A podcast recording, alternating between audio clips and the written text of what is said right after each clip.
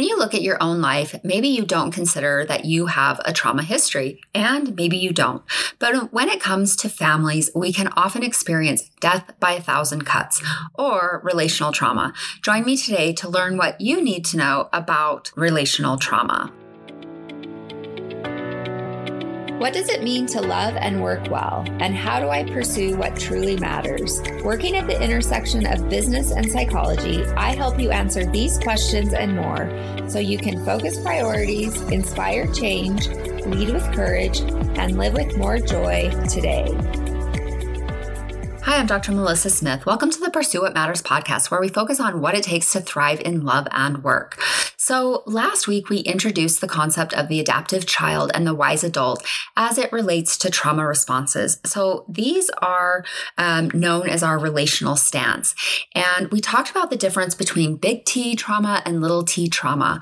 Um, and when it comes to understanding our experience, right, we often think about little t trauma as relational trauma. So, those death by a thousand cuts um, in childhood that we can sometimes experience that, you know, may not be considered considered big T trauma, but they still impact us. So, some examples include difficult ongoing family relationships and interactions, poor boundaries, rejection, intrusion, um, all of these things that just happen in many families growing up. And that as those continue um, in an ongoing fashion, right, they can be really corrosive. They can really undermine our sense of self. And we develop some patterned coping strategies to cope with the pain of those experiences. And that often shows up as the adaptive child. So if we had a parent that maybe had poor boundaries and was intrusive, one of the coping strategies that we might develop as a child is to have pretty rigid boundaries. Um, and then we carry that coping strategy or that relational stance into adulthood.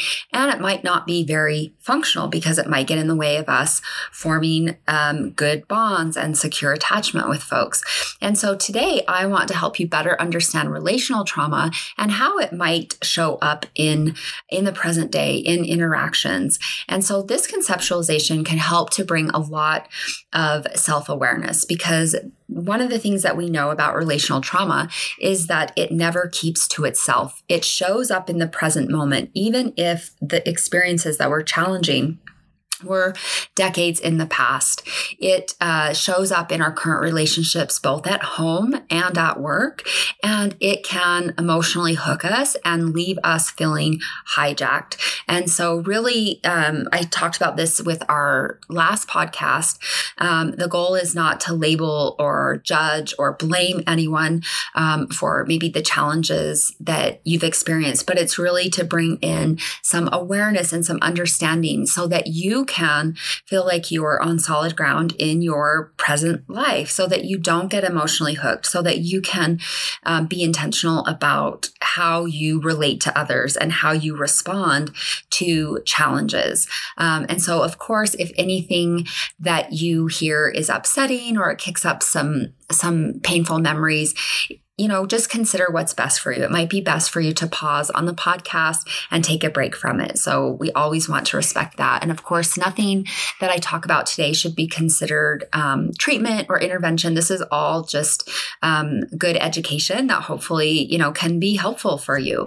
So um, with the podcast, I my goal is to help you pursue what matters by strengthening your confidence to lead. And primarily today, we're really helping you lead with curiosity. So we want to help you increase your self awareness so that you can um, have more effective self leadership. Because when we get emotionally hooked, right? Think about one of the ways this this can happen at work is we get emotionally hooked at work and we end up throwing our shame all over other people, and so it has disastrous impacts for um, for all of our relationships. And so it is in our best interest to understand that.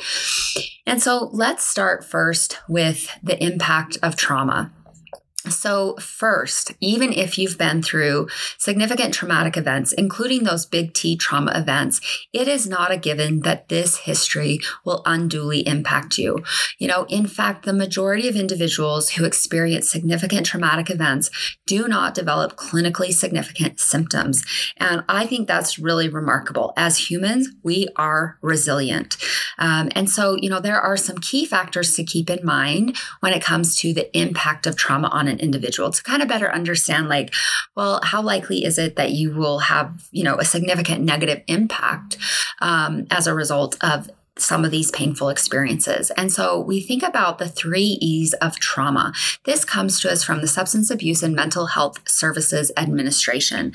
Um, and you know, if you've if you're familiar at all with um, trauma readings, this will probably sound familiar to you. But when a person is, is exposed to a traumatic or stressful event, how they experience the event greatly influences the long lasting adverse effects of carrying the weight of trauma. Um, and so the three E's include event, experience, and effect. And so let's start with event. So, what was the event? Like, what was the traumatic event? What happened? Was it ongoing or was it a one time situation? Was it one catastrophic event or a more subtle but possibly still corrosive experience um, of love having strings attached, not feeling accepted, those sorts of things. So, we really want to understand the nature of the event. And this is an example, I think, where one traumatic event can actually pale in comparison to uh, more subtle, ongoing corrosive events because the events continue to repeat over and over again. And that's not to take anything away from from the big catastrophic events because they are absolutely incredibly traumatic. Um, but we just you know, it's not enough just to say trauma, yes or no, right? We need to understand the individual. We need to understand the event. Um, we also want to understand the experience. So this is the second E. So when we talk about experience, we're really looking at what was the individual's experience of the event. So this is where we kind of look at individual differences. We also look at the support um, around the events. So did you did you experience the event as scary, overwhelming, or terrifying? So what emotions were associated with the event? And we know we know from the from the research literature that two people can have the same experience and right the exact same experience right? Both in a in the same car accident for instance. And one can experience it as traumatic while the other does not. And that there are some individual experiences um, factors that go into that, but also um, our our um, encoding of that experience, right? How we experienced that event, and this is particularly true when it comes to relational trauma, right? Because we're constantly attaching meaning to the experience, to the events that we have, right? So we're we're shifting our experience of the event. So some examples here when it comes to relational trauma. So we think about um, an intrusive mother leading to codependent relationships. So maybe mom doesn't have good boundaries. She pulls in a child um, in codependence, um, maybe bad talks the father, that sort of thing. So one child can see this as I love my mom. She's my best friend. She'd do anything for me. Look at all this that she's confiding in me. And so the child um, experiences that as love and of being special. And what I would say is like this is really problematic, um, but it's it's not experienced as upsetting um, or painful for that child. But you could have another child, say a sibling, um, and the same things ha- the same thing happens with the same mom, and it's seen as intrusive. It includes fear. It includes worry about oh no, like do I need to be loyal to my mom or do I need to be loyal loyal to my dad be- and and worry about like oh are my mom and dad okay? Because here's my mom bad talking dad in front of me. Um, and you know healthy differentiation can be punished. So you got to agree with mom if she's bad talking dad. Um, it's not okay to say you know, I love that or that's not okay. Um, and so, in a very real way, uh, the child's boundaries and needs are not respected, right? So the child kind of um, gets pulled in into the emotional needs of that parent. Um, and so, two two siblings, same situation.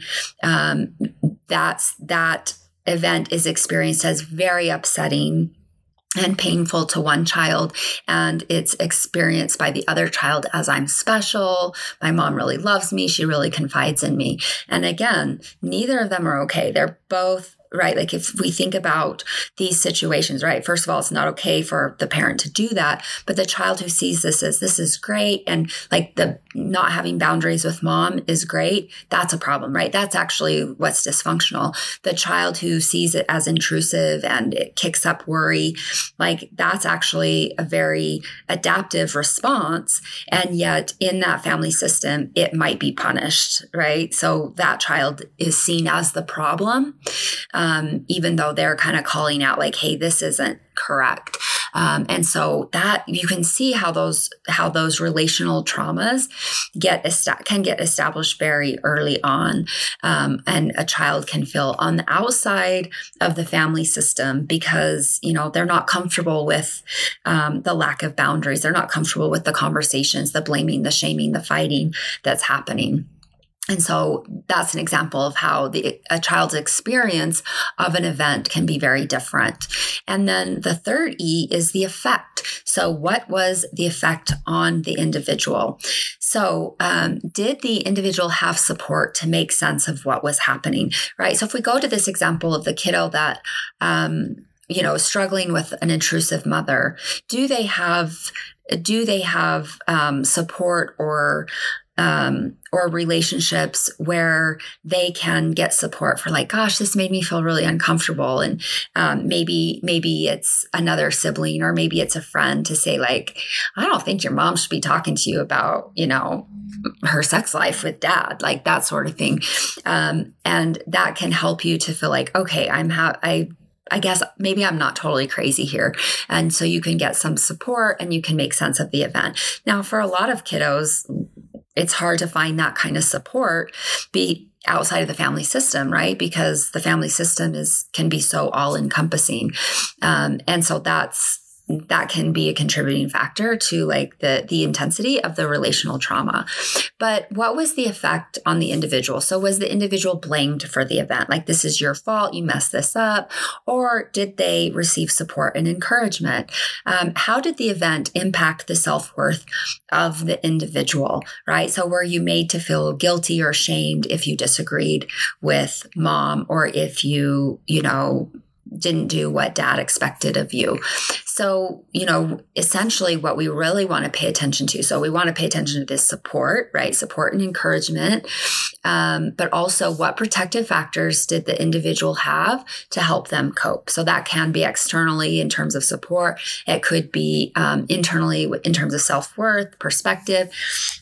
And then, what vulnerability factors did the individual have that that could have made coping more difficult. So, right, maybe you have a kiddo coming to the situation with pretty low self-worth and then they get blamed for you know some of what's happening in the family well there's a vulnerability factor that low self-worth and then you have this onslaught of these relational behaviors and that can have a that can have a more significant negative effect on that child. And so the three e's really help us to understand um, the impact of of trauma. This can be the big t trauma. It can be the little t trauma as well. So it's just adding a little bit more nuance and hopefully clarity and understanding um, in terms of why do people have different responses to difficult events right? You can have siblings in the same family um, experiencing some of the same behaviors and interpreting that very differently.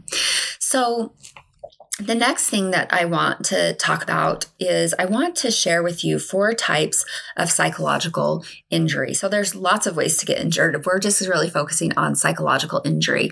And this comes to us from Terrence Real and some of his excellent work on couples work. Um, and so um, the four types that he teaches about, and I think they're really helpful ways to um, make sense of especially your childhood experience.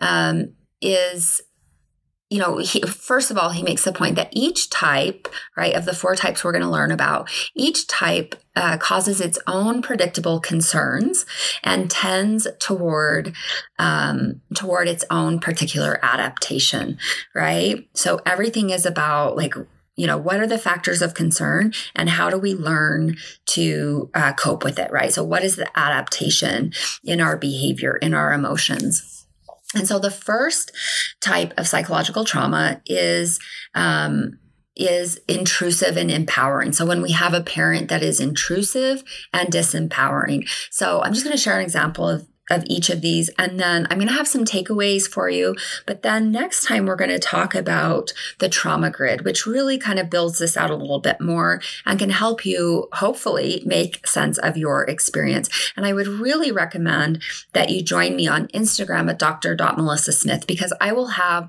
the visual grid to kind of help you um, visually see what's happening. And I think that that that's very clarifying. So I'm going to do my best to talk you through it today and next week. But I really would encourage you to head to Instagram where you can, um, I will have those grids for you. Um, so an example of intrusive and disempowering is maybe you were sworn at a lot. Maybe you were beaten. Um, maybe there was a ton of yelling and blaming and shaming within the family. And so, right, being beaten, right, that's intrusive. There's no boundaries. There's not a respect for the boundaries of the physical self um, and disempowering, right? You're blamed, you're swore at, you're um, made to, you're, to, you're belittled, right? So it's, it's very disempowering. Um, the second type of psychological trauma is intrusive and falsely empowering, right? False empowerment by a parent is not a good thing. So these can, some examples of these can include incest or emotional caretaking. Now, right, incest on that continuum of trauma is very different from emotional caretaking, right? So, this is an example of maybe big T trauma and little t trauma.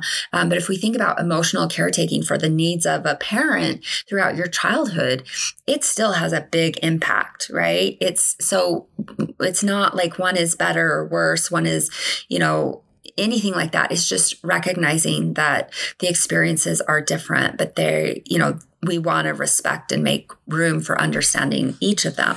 So, you know, with incest, of course, it's very intrusive. There's no respect for um, the individual's physical boundaries. There's no respect for appropriate boundaries between relations, between, you know, family members. And it can be falsely empowering, right? So sometimes with incest, you can see like, you're so special, you're so pretty, you help me um, feel better, right? Completely inappropriate um, but we also see that this type of behavior, of course, you know, the scale of it is very different but with emotional caretaking right? Like i need so so a parent disclosing to a child um, aspects of their relationship or just adult things that like should not be shared with a child. And this false empowerment like you're my best friend. You know i need you to help me feel better. Um, and whether they use those words or not their communications and their reliance on the child for emotional sustenance um, become very interesting intrusive and it's this false empowerment. So this child is elevated into an adult role, which of course is totally inappropriate. Um, the third type of psychological trauma is um, abandoning and disempowerment disempowering, right? So we we can see how we're going to get to a grid here. So abandoning and disempowering. So some examples of this include messages that you're unworthy and scapegoating behavior. So blaming the child. Um, so we abandon we abandon them, right? Like we don't. Um, we don't have like we have our boundaries are too rigid right like we're not giving enough of support we kind of leave kids um, on their own to figure things out but we're also talking down to them um, they're blamed they're shamed you're not good enough are the messages that we see here. And then the fourth type of psychological trauma that we can often see is abandoning and falsely empowering. So, abandoning meaning like we we have these walls up around boundaries. We're not giving love, affection, support, encouragement. Kids are kind of on their own to figure things out. And that can often be like on their own to figure things out emotionally, right? So maybe there's a big fight at home and afterwards you you don't have a parent that sits down and has a conversation to say, "Hey, I'm sorry about that. Sometimes moms and dads disagree. Are you okay? Let me help soothe you and comfort you." That would be an appropriate response after that situation. But the abandoning response is um, everyone flees to their corners and no one helps that child understand what happened. Um, the child is left, is abandoned, left on their own to make sense of what happened. Um, and really, the message is you're on your own emotionally. And then we also can see that false empowerment like, you're so great, you're so special, you're so perfect, you're the one child I don't have to worry about. And so it really sends the message to the kiddo that you're on your own. You can't count on these people um, for support or encouragement. You kind of have to be perfect, so watch out.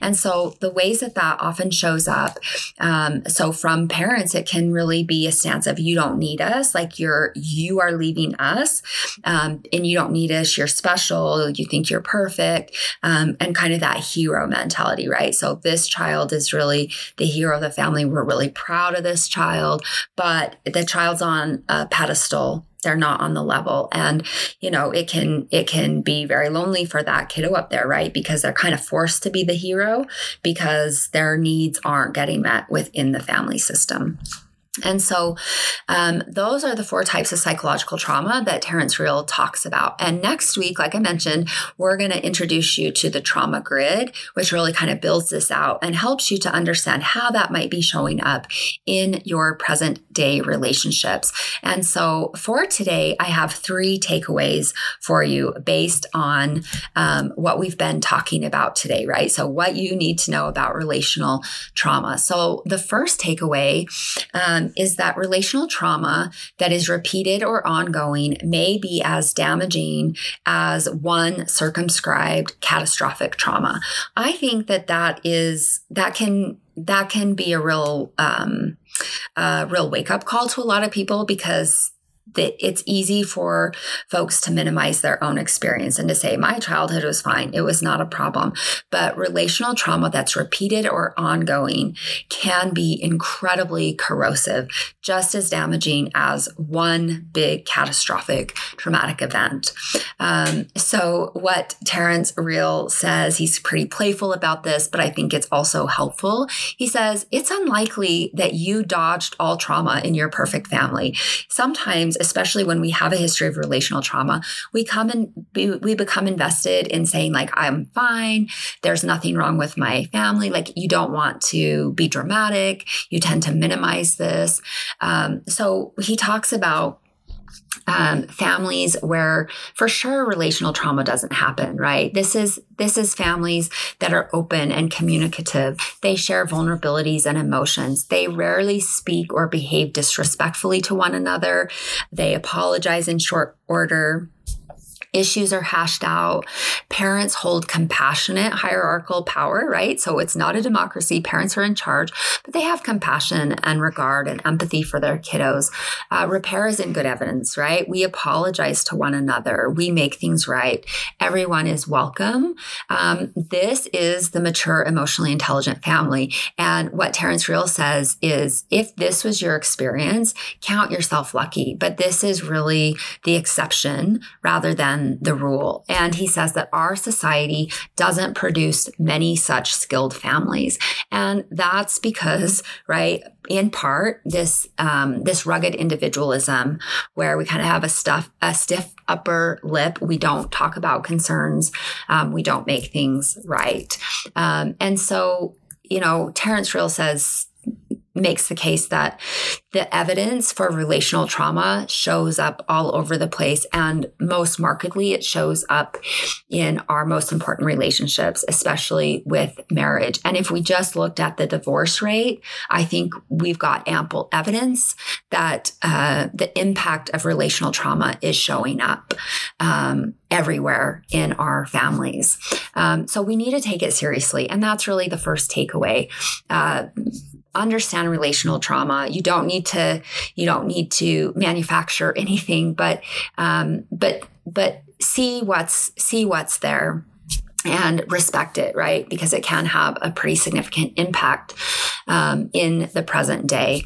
The second ta- takeaway is that passive trauma can do at least as much damage as intrusive violation. So sometimes when we think about trauma, we think about the intrusive traumas as most difficult, right? So if you remember, the intrusive traumas are a lack of boundaries. Um, so treating a child as an adult, uh, of course, um, incest or physical violence um, because it's it's a lack of boundaries it's a lack of respect for the integrity of the individual. But his point is that passive trauma can be just as difficult. And when we think about passive trauma we think about the benign neglect. That's kind of the way that i think about it. It's the leaving a child um, on their own emotionally. It's not talking about why did we have this big fight? And Mm-hmm. making sure that the child is safe. And through our acknowledgement of the concerns, we help to make it safe for the kid. But the passive trauma or the abandonment is everyone has to fend for themselves right? You're not safe in the family emotionally. You might not be safe in the family physically. And so you need to be on guard to protect yourself because you might not get that protection from your family members. And so we just need to respect um, how that trauma shows up. And then the third takeaway is that by understanding your own experience, you can show up as a wise adult in your relationships, not as an adaptive child. And again, we talked about those concepts last time. Um, but when you when you have more self awareness and understanding, of your relational stance and how some of these experiences can show up you can you can change that relational pattern right? You can shift from these automatic responses of fear and protection to um, an emotionally mature response. Um, and so next week, we're going to do a deep dive with the trauma grid. We're going to kind of expand this out so that you can really understand your experience and really shift into responses that are more helpful. And so, in the meantime, head on over to my website to check out the show notes um, for this episode at www.drmelissasmith.com forward slash 201 dash relational trauma. Um, so, one more time, that's www.drmelissasmith.com forward slash 201 dash relational trauma. Of course, join me on Instagram, Dr. Smith, for more great resources related to this content. And I also have some resources. Uh, so po- the podcast review, also some link links to um, some of the conversations on trauma. You can find all of those at my website. Um, and in the meantime, I'm Dr. Melissa Smith. Remember, love and work, work and love. That's all there is. Until next time, Take good care.